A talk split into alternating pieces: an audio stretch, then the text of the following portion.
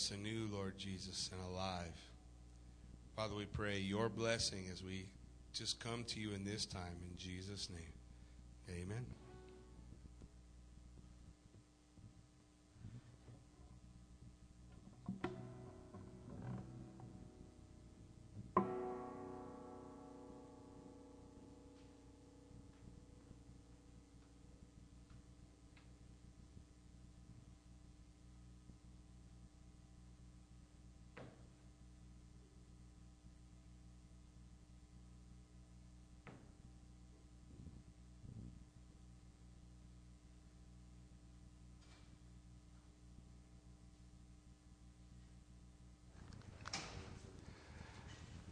So everybody doing all right? Good. Great. Superb? Marvelous? Muy bueno. Vamos. That's good. That's good. If you have your Bibles with you, I want to invite you to open up to Jeremiah chapter 31. Jeremiah 31 is where we'll be tonight. And as we uh, as we take a look at it, it's easy for us. It's easy for us when we uh, study Jeremiah and as we come into these things to uh, forget the context of what's going on. So, in order for us to get the context in chapter 31, I want you to, to look at verse 15, chapter 31, verse 15, and this will give us that con- the, the, the context of what's going on. Maybe you remember this verse from when we went through Matthew. It says, Thus says the Lord, a voice was heard in Ramah, lamentation and bitter weeping. Rachel weeping for her children and refusing to be comforted for her children because they are no more. Ramah, this scripture is applied to the massacre of the innocent. We talk about Herod when he went into Bethlehem, the, the dark side of the Christmas story, and he, and he slaughtered everyone two years and younger in Bethlehem. Matthew applies it to that, but the immediate context of what Jeremiah is talking about, Ramah, was the town that the Babylonians took all the captives to, to line them up, to chain them up, and to march them to Babylon. And Jeremiah, in the context of what Jeremiah is going to give us in chapter 31, and he gives us so many incredible promises, it's, it's almost unfathomable what God is going to lay out for his people and for us tonight. But we have to have the context. Don't lose sight of the fact Jeremiah 29, 30, and 31, the three highest points in the book of Jeremiah, are at the lowest point in the history of Israel. They're at the bottom. Everything's gone. Moms and dads are weeping because their children are lost. Whether lost in the battle, died in the siege. I mean, there's a hundred different ways they lost their children, a hundred different ways they lost family members. We know in the earlier captivity, Daniel and Shadrach, Meshach, and Abednego were all taken. They were just stripped from their families and, and taken in at that time. So we know that it's a low time and a hard time. But as we look at Jeremiah chapter 31, God is going to give to the nation at that time through the prophet Jeremiah. As Jeremiah writes this letter, as he has his prophecy, and literally we're going to see this is like a dream, a vision that God gives him that comforts Jeremiah. He's going to give him nine promises. And I want you to hold on to these nine promises that we're going to go through because each one of these nine promises is a promise that will bring comfort in the middle of the storm, in the lowest point, in the bottom, when you got nowhere to look but up. Each one of these promises is a promise that will bring comfort. Now, we can choose. We see the context in verse 15. In the final part of verse 15, we'll get to it when we get there. But they say, refusing to be comforted for children because they are no more. There's a time when we can reach uh, a level of despair that we refuse the comfort. It doesn't mean that God's comfort's not there. It just means it's possible for us to refuse that comfort to push that comfort away. Maybe some of us have experienced that in our own lives, dealing with people that are going through hard times and trying to comfort them. Maybe not with words, but just trying to do something to bring comfort and have that comfort pushed away because they're just not at a place where they can receive it. Well, that's possible for us to reach that point, but if we'll hold on to these nine promises, and receive the comfort that God has. Even in the worst possible things, God's comfort is there for us. Says in verse 1 At the same time, says the Lord, I will be the God of all the families of Israel, and they shall be my people. Now, don't lose context. Where are they at? They're in chains. They're going to Babylon. Everything's gone. Everything's stripped, everything's lost. They feel like God didn't keep their promise. But we know, because we read the first 30 chapters of Jeremiah, how many times God told them this was coming if they wouldn't repent, right? So they find themselves in this position. And what's God say to them? At the same time, as all this stuff is going on, all this heartache, I will be the God of all the families of Israel, and they will be my people. Even in this, God is saying, as you go into captivity, uh, I, you're still my people. How many times, you should do a search in the scripture, how many times God says his desire is for him to be your God and you to be his people. Think about that phrase. They will be, I will be their God and they will be my people. How many times we read that in the pages of scripture? Over and over and over from the beginning of the promises way back in the book of Genesis. That's what God was saying. Two things. I want you to be my people and I want to be your God. And the cool thing about each of those promises are those are promises that God does. Promises that He remains faithful to, no matter what we do. So, thus says the Lord The people who survived the sword found grace in the wilderness, and Israel when I went to give him rest. He's saying, he's making a comparison. Listen to the comparison. The people who survived the sword, that's the ones who have survived the siege of Babylon, the conquering of Babylon found grace in the wilderness. Now, that is a picture of God being with the nation through the Exodus. And he's saying, just like I was with them back then, I'm with you now. Just like I fulfilled my promises in the past, I fulfill my promises now. What's the point? Where's he headed to? For Israel when I want to give him rest. God's design, God's plan for them is to give them rest. But they can't have rest in idolatry. They can't have rest in the, in the things that their life is caught up about. So God will do a work in their life to bring them to a place where they can at least have the opportunity for rest. Remember what he said in Jeremiah 29, right? I know the thoughts I think toward you, thoughts that are good, not evil, to bring a future and a hope, to prosper. And this is still God's plan. Even though all around them, they're in chain. They're going into slavery. Things don't look so good. God says, I'm here. Just like I was with you in the Exodus, I'm with you now. I haven't forsaken you. Same promises he gives us. And the Lord has appeared of old to me, saying, This is Jeremiah, the Lord has appeared to me, literally of old or in the past, saying, Listen, I have loved you with an everlasting love. When does everlasting love stop? Yeah, it doesn't. It can't. It can't. It's kind of like everlasting life. Everlasting life can't have a, an ending point. Otherwise, it's not everlasting. He says this is everlasting love. Now, please keep in mind, these are some of the issues that I have with a, a, type of theology, um, replacement theology, that says that the church has taken the place of Israel. And that's not true. The Lord says here, speaking to Israel, I have loved you how? Everlasting love. The everlasting covenant. He goes beyond that and he says, Therefore, with loving kindness I have drawn you. Literally, that word loving kindness can, can be literally translated as covenant faithfulness. it's God saying, I've drawn you. I, I've got a plan for you. I have a purpose for you. And I'm going to make it happen.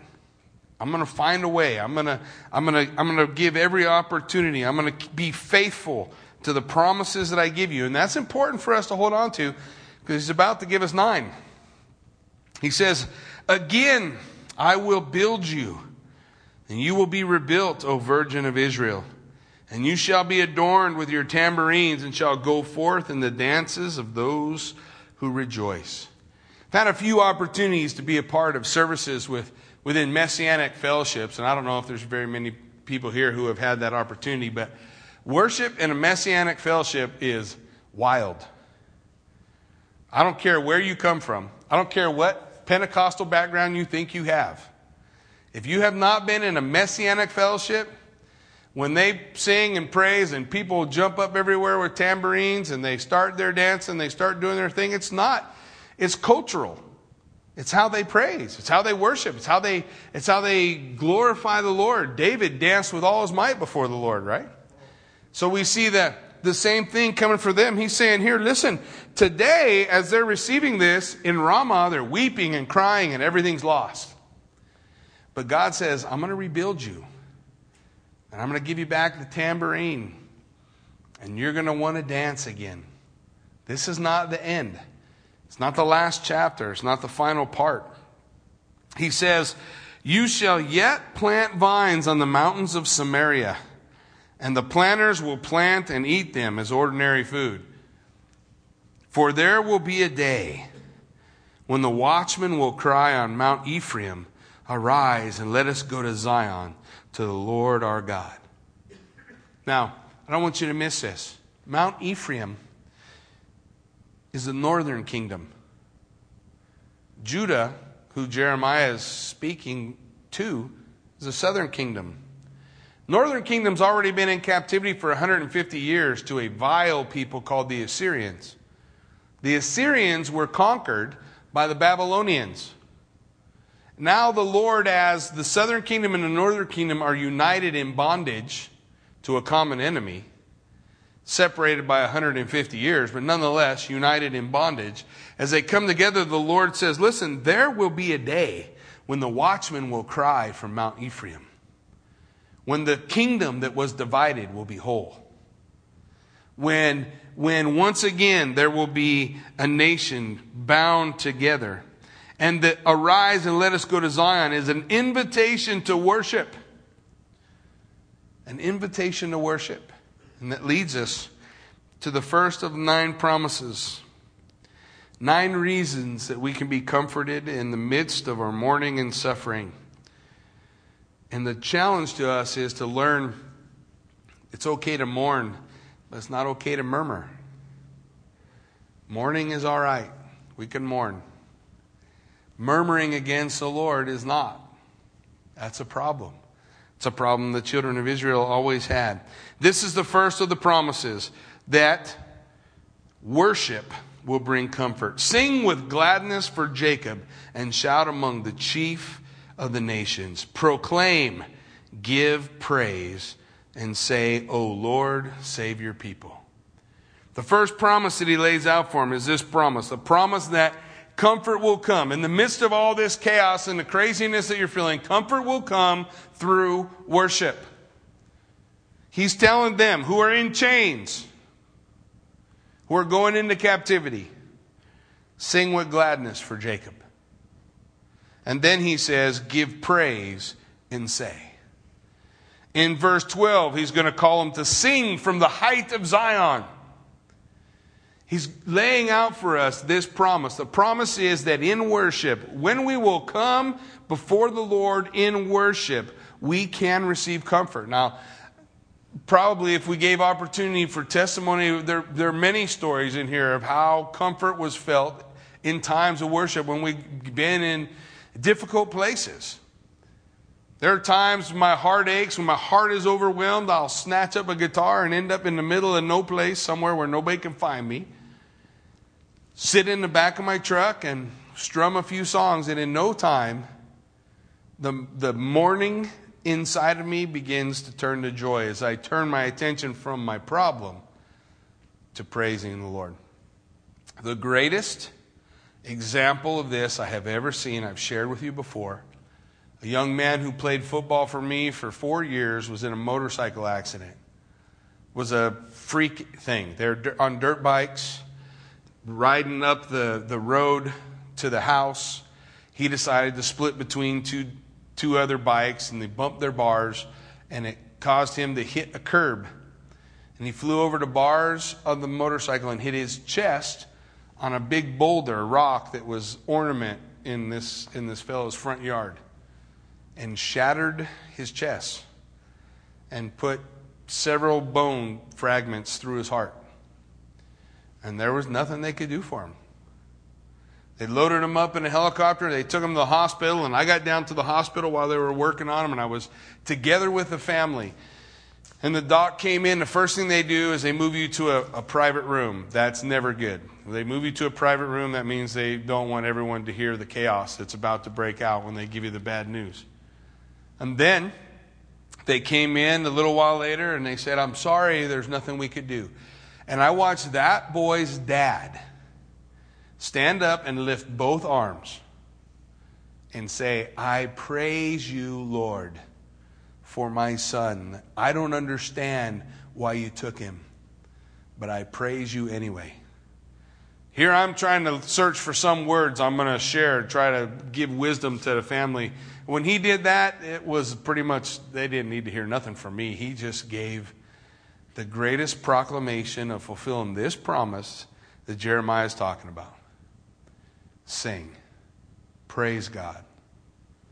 Even in the midst of it all, and that can begin to bring the comfort that you need.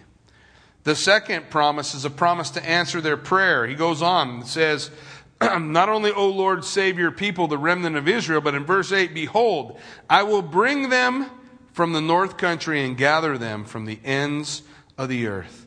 The Lord says, Listen, I'm going to be faithful to the keep the promise. I'm going to, I promise I will answer your prayers. How long is it going to be? 70 years. It doesn't mean God's not going to answer. God doesn't always answer the way we want. We, we have this thing, you know, I want what I want and I want it now. I kind of like that immediate gratification, you know. Oh, it's mine. But God doesn't often work that way. The Lord says, Here is the second promise I will answer your prayer. By the way, no is an answer too. But that's not the answer in this case. The answer in this case is I'll bring you back. I still have a plan for you. I'm still going to take care of you. I'm going to gather you from the ends of the earth. Now, when we look at this, keep in mind during the time of Ezra and Nehemiah, at the end of the 70 years, the Lord brings those in Babylon out of captivity. Now, not all who are in Babylon come out. Some of them like it in Babylon, they stay. Not all return to the land. But then the Lord goes on and gives them this other promise I will gather you from the corners of the earth. When were they sent there? Not at this time. They're sent to the four corners of the earth at the destruction of, of Jerusalem due to the rejection of their Messiah. And the Lord scatters them, and He promises way back here, before that scattering ever takes place, before that prayer has ever been offered, He says, I will bring you back from the four corners of the earth. I'm not done. I'm not finished. I haven't written you off. He says the same thing to us. I'm not finished with you. I haven't written you off. If I have begun a good work in you, what's he promise? He's going to finish it. Just most of the time? All the time. What if he's begun a good work in someone you've been praying for and that doesn't seem to go anywhere? Is he still going to finish the work he started? That's what he said he would do. Another way that we find comfort in the midst of the storm is holding on to the promise that he will answer our prayer. I will bring you home again. The third promise is a promise of preservation. Look at the next part of the verse. Among them, the blind and the lame, the woman with child, and the one who labors with child together, a great throng shall return. The people you would never think are going to make it, the Lord says, they're going to make it. You would say, Oh, what's going to happen to the blind? They're all in chains. What's going to happen to the lame? What's going to happen to the to the this women with their children? What's going to happen with the ones who are pregnant, getting ready to give birth? The Lord says, "I'm going to preserve you. When I bring you back, you're all coming. The blind and the lame, the woman with her small child and the pregnant woman alike, I will preserve you. I will preserve you. I'll keep you." And he will keep the nation of Israel throughout this time. God promises that He will preserve them, just like He promises to preserve us. Does He say that He's going to bring that storm so radically that it utterly wipes us off of the face of the earth? No, He doesn't say that. He says in 1 Corinthians chapter 10 verse 13, no temptation has overtaken you except such as is common to man. And with the struggle you face, what does he give? He gives a way out. He gives a way out. Why? That you may be able to bear it. What's that promise say? I will preserve you. I won't give you more than you can handle. And every one of us at one time or another has said, Lord, you really think a lot more of me than I think of myself. Because I promise I can't handle this. But the Lord knows. The third promise that He gives us is that promise of preservation. Then He gives us the fourth promise. The fourth promise we see in verse 9 They shall come with weeping and with supplication, and I will lead them the promise of a return. That is the attitude or the idea of the return of the prodigal son, the return, the repentance, the change of direction. The fact that they're going to come back. They go out weeping, but the Lord says you're going to come back weeping because you're going to recognize what you've lost. Just like the prodigal son in the pig. That's when he got to the pig's pen and he was thinking about how good the slop looked and he just wanted to dive in and eat. He realized things were better with dad. And then what did he do? He repented. How do we know he repented? He changed his direction, right? He turned 180 degrees and he went home. And that's what the Lord is talking about here the promise of a return. The promise that at any moment, at any time, anytime we're willing, we can go back. We can always go back into that right relationship with God. They shall come with weeping and with supplications. And what's the Lord say? I will lead them. It's godly sorrow that produces repentance. It's the goodness of God that leads men to repentance.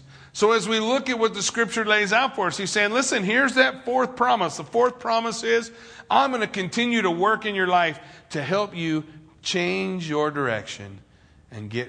Anybody ever pray for a prodigal son? Anybody ever have somebody who's, who's wandering, who's out there doing something out there, you know, in the wind, as they say?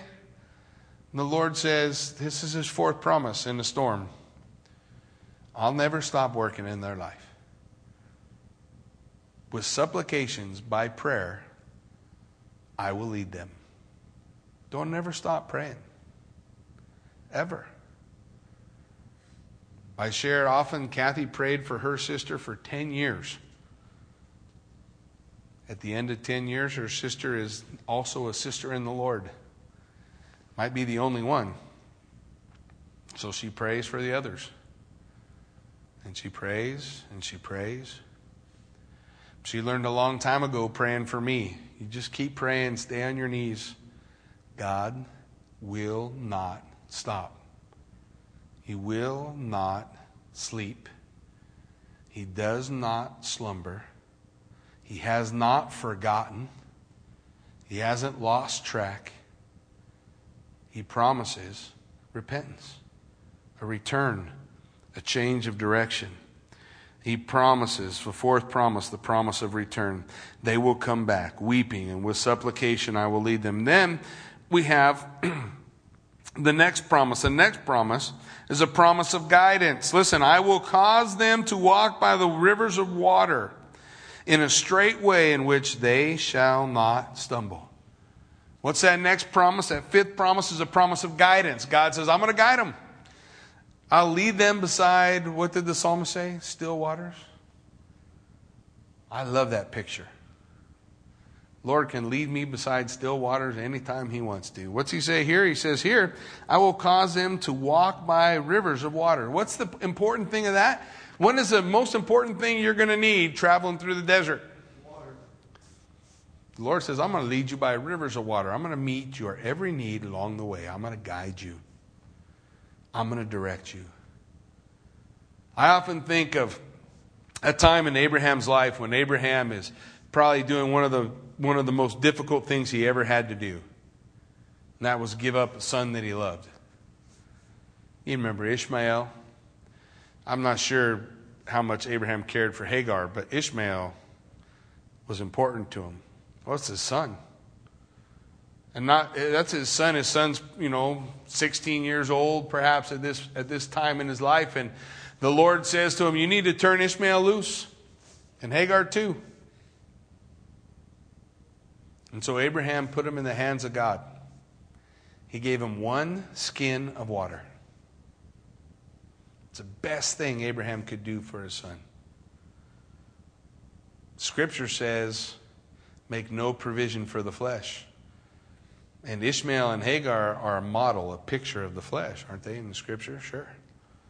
So the model holds true. But what's more than that? God said to Abraham, Give me Ishmael, I'll take care of him. Abraham could have gave him a humongous flock, all the camels he needed, all kind of men to walk with him and keep him safe. But who would Ishmael have learned to trust? Dad or the camels. But because Abraham gave him one skin of water, who did he learn to trust? God.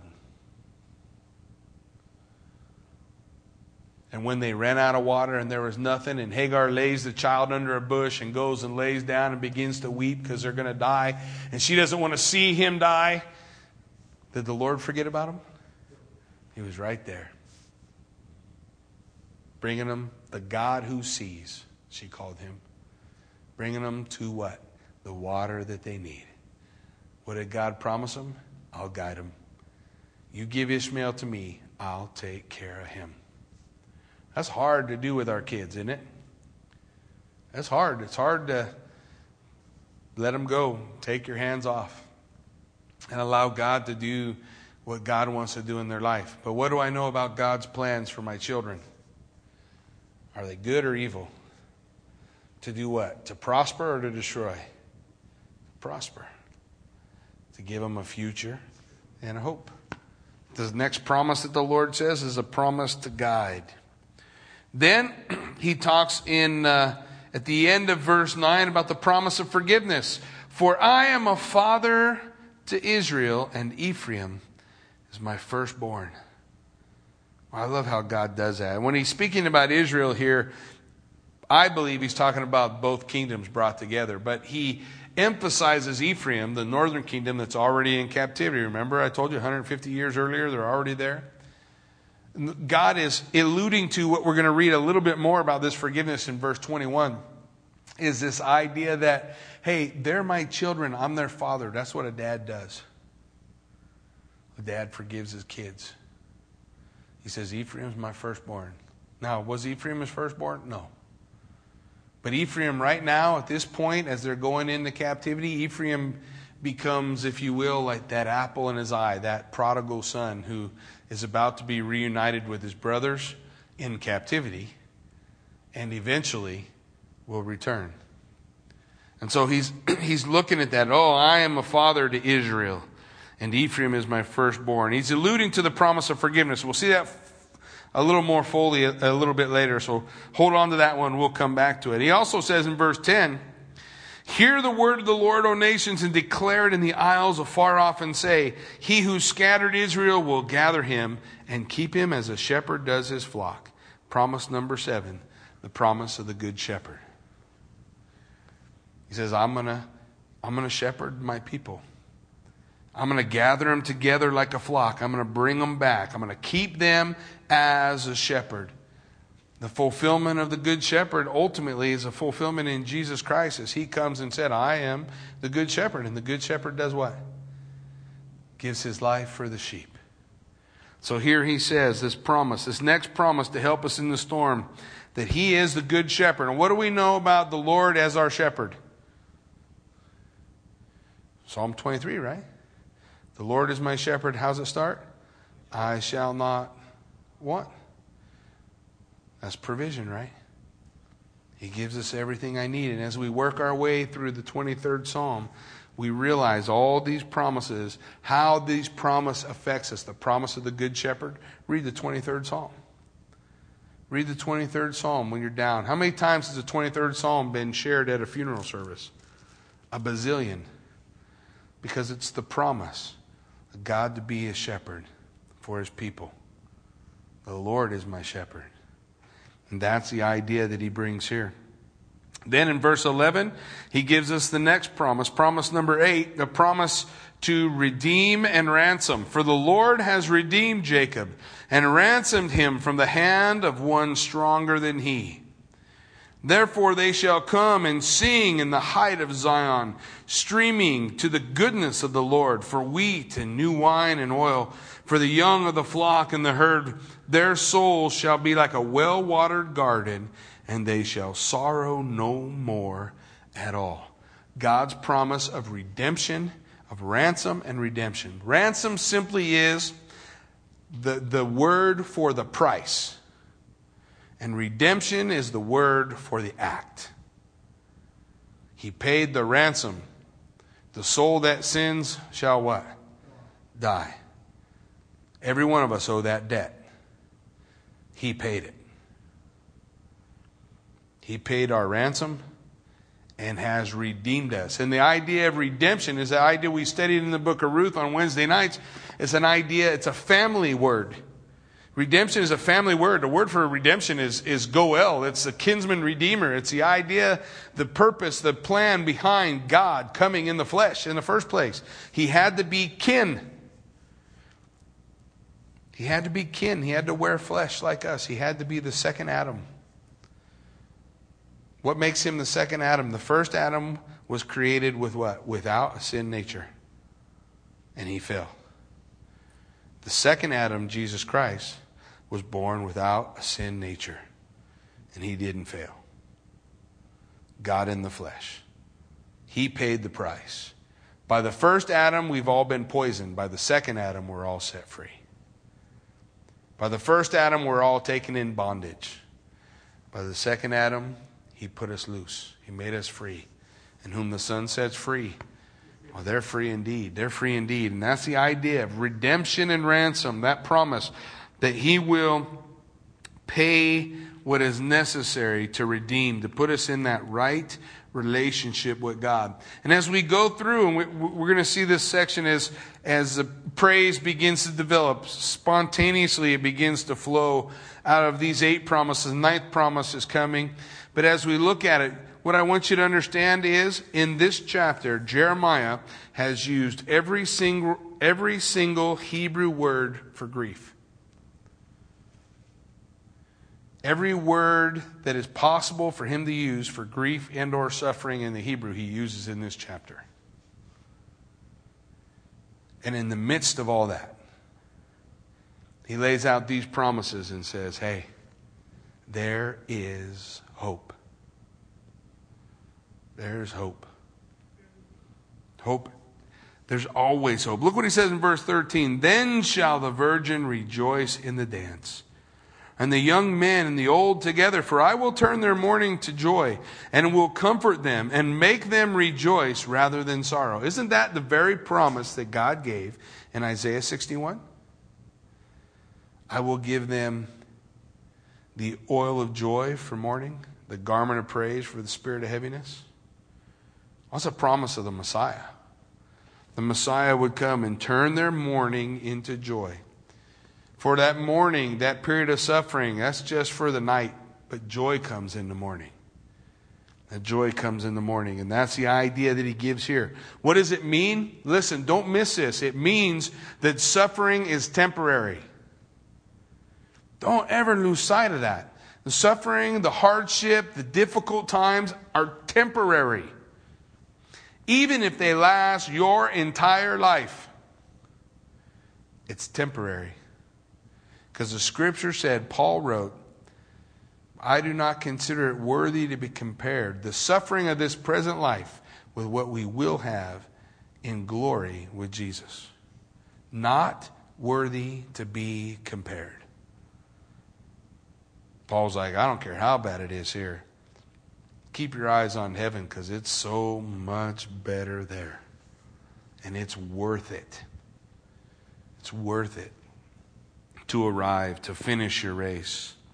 He says, I will satiate the soul of the priest with abundance. You, you hear that word dripping with the, with the, with the provision of God? Do you hear what he said? I will satiate the soul of the priest with abundance. How much more could he say about pouring out blessing and pouring out promises and pouring out all this stuff in the life of his people? I will satiate. That's, that's the field overflowing, the dripping and goozing and oozing. It's everywhere. It's all over the place. It's a big mess. And that's what the Lord is saying. I will satiate, and my people shall be satisfied with my goodness, says the Lord. Then comes the context. A voice was heard in Ramah, lamentation and bitter weeping. Rachel weeping for her children and refusing to be comforted for her children because they are no more. But, thus says the Lord, listen, refrain your voice from weeping and your eyes from tears, for your work shall be rewarded, says the Lord. How many times in life have we felt like nobody really knows what I'm going through or what's going on, or God doesn't even understand maybe my suffering or whatever? The Lord says, listen, no matter what's going on, whatever's happening, don't weep, don't cry, don't lose heart. You will be rewarded. Be faithful. Be faithful. And God says, I'll be with you. You will be rewarded. And then he says, And they shall come back from the land of the enemy.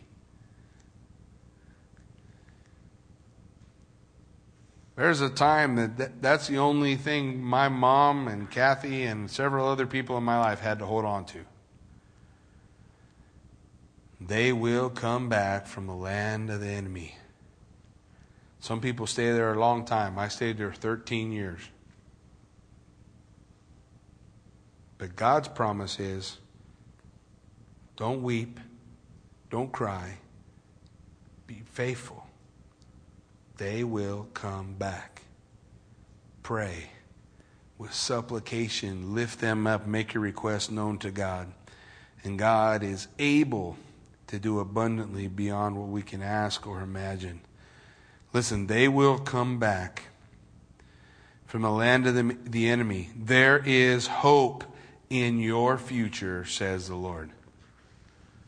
And this chapter is dripping with promises. Don't lose the context. They had lost it all. In chains, going into slavery. But what is God's promise? You have a future. There is a plan. You will return from the land of the enemy. This is not the final chapter. It never is. Good or bad, this is not the final chapter. There is more to be written. He says, There is hope in your future, says the Lord, that your children shall come back to their own border. God says to the parents who are weeping, Hey, you're going to be here 70 years, but your kids, they're going to come home. They're going to come back. They're going to be back in the land, back where they should be.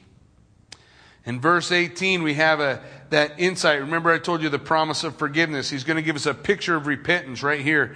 In verse 18, he says, I have surely heard Ephraim bemoaning himself. This is those who have already been into captivity 150 years earlier. He says, You have ch- chastised me, and I was chastised. The first part of repentance, the first demand of repentance, is a change of direction. So look at the heart of, of Ephraim. You have chastised me, and I was chastised, like an untrained bull. So restore me, and I will return, for you are the Lord my God.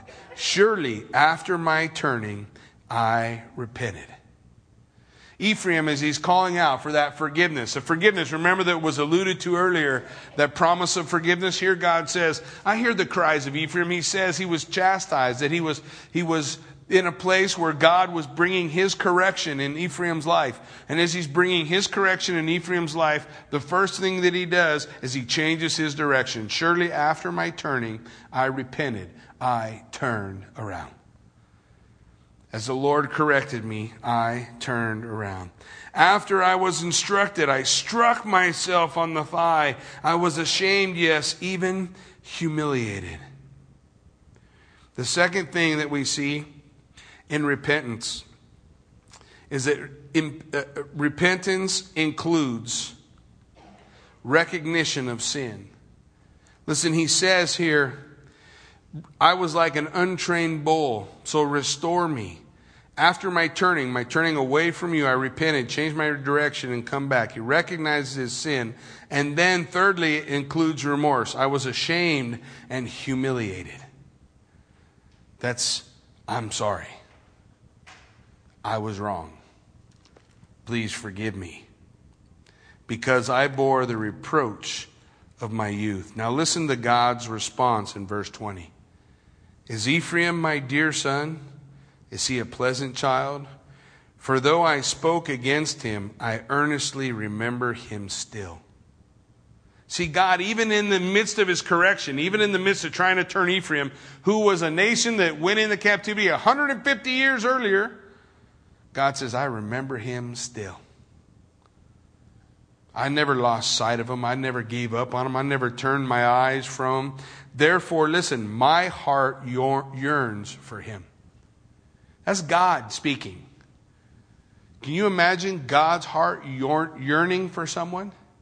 Well, it's the same thing we studied today when we looked at the parables and we saw the parable of the treasure, the parable of the, of the, of the pearl of great price. Because in those parables, I see the treasure. The treasure is those whom Jesus Christ redeemed. He is the one who purchased the field, the world. He is the one who paid that purchase price to gather them together. For the joy set before him, it says. He paid it all.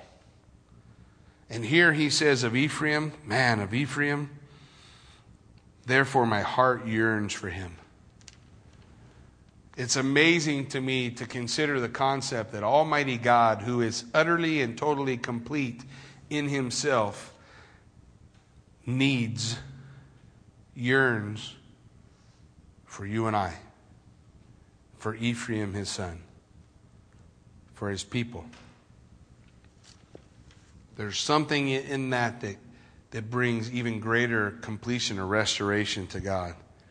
It's an incredible concept, an incredible thought. And so he says, I will surely have mercy on him, says the Lord. That attitude is the promise of forgiveness. Then in verse 21, we see some more information on the promise of guiding. Remember, we saw he'll lead them beside the rivers of waters. Then he says in verse 21, set up signposts, make landmarks, set your heart toward the highway, the way in which you went. Turn back, O Virgin of Israel. Turn back to these your cities. What God is saying is, I have booked a round trip passage to Babylon. As you go into Babylon, you set up signs because you're coming back.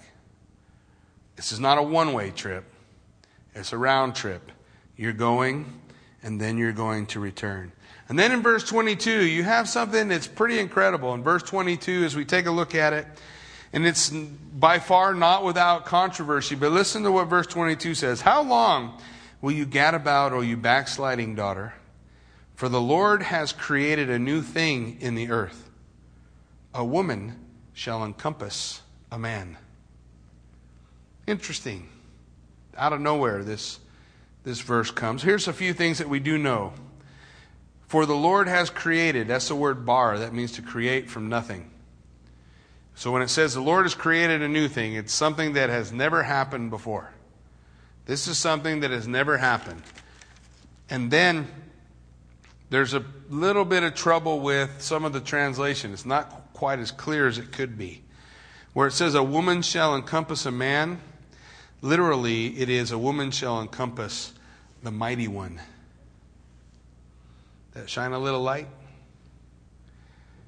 When shall a woman encompass the mighty one? It's actually the very same word used in Isaiah, speaking of a child is born, a son is given. And you will call his name mighty, counselor, wonderful, mighty, mighty God, Prince of Peace.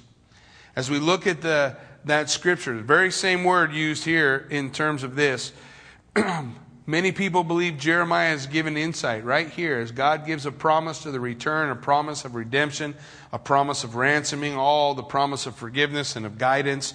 And then he says, Here's what I'm going to do, even though you're a backsliding daughter. He's talking about the nation of Israel.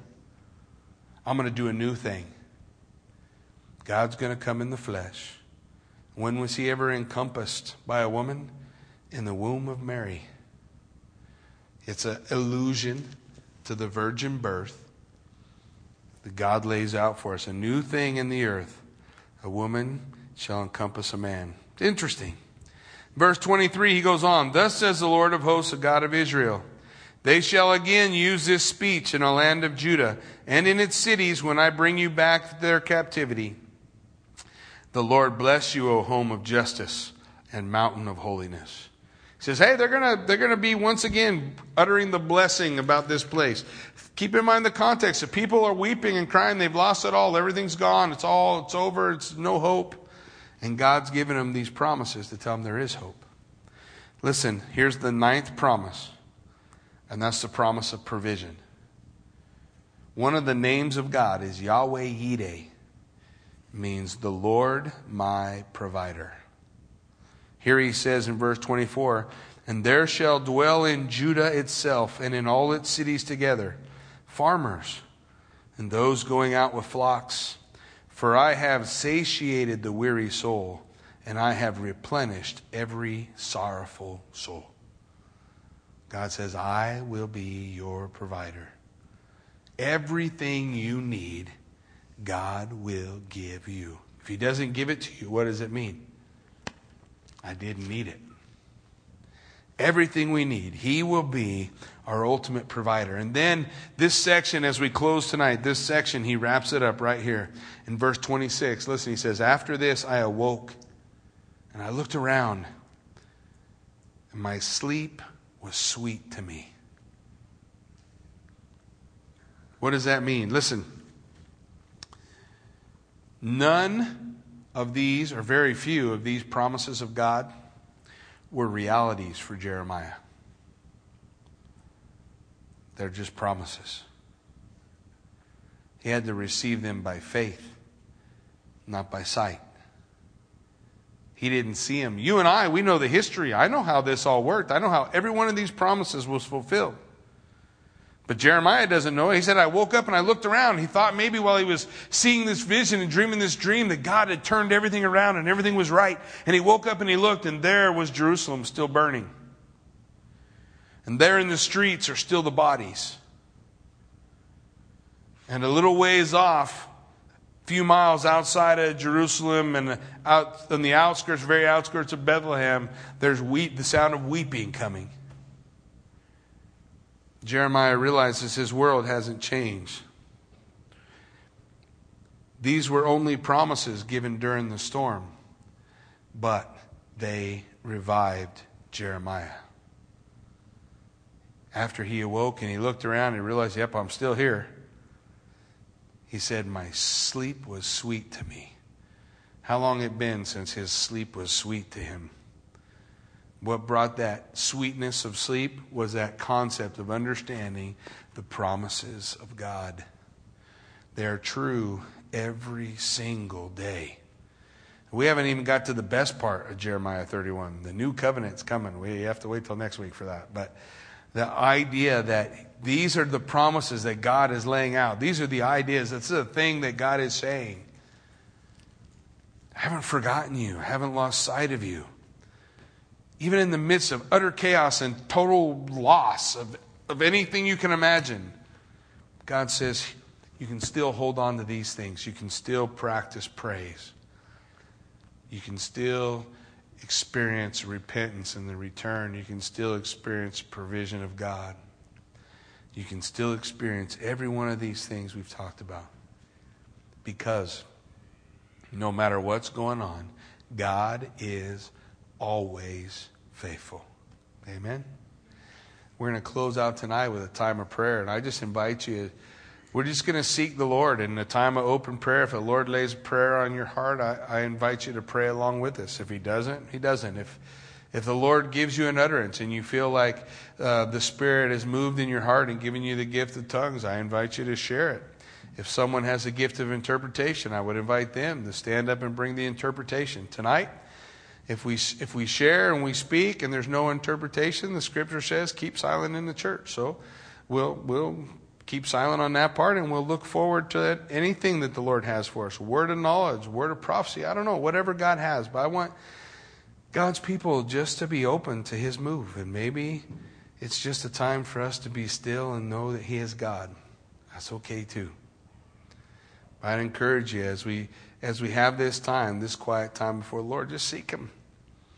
Just seek Him for what He has or what He wants for for tonight. And and uh, again, if the Lord lays a, a, a care on your heart that you want to lift in prayer, I want to invite you to pray along with us. Let's pray. Heavenly Father, Lord God, we do thank you for this time and opportunity to come into your presence.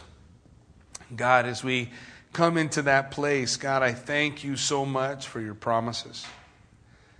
I thank you for the practical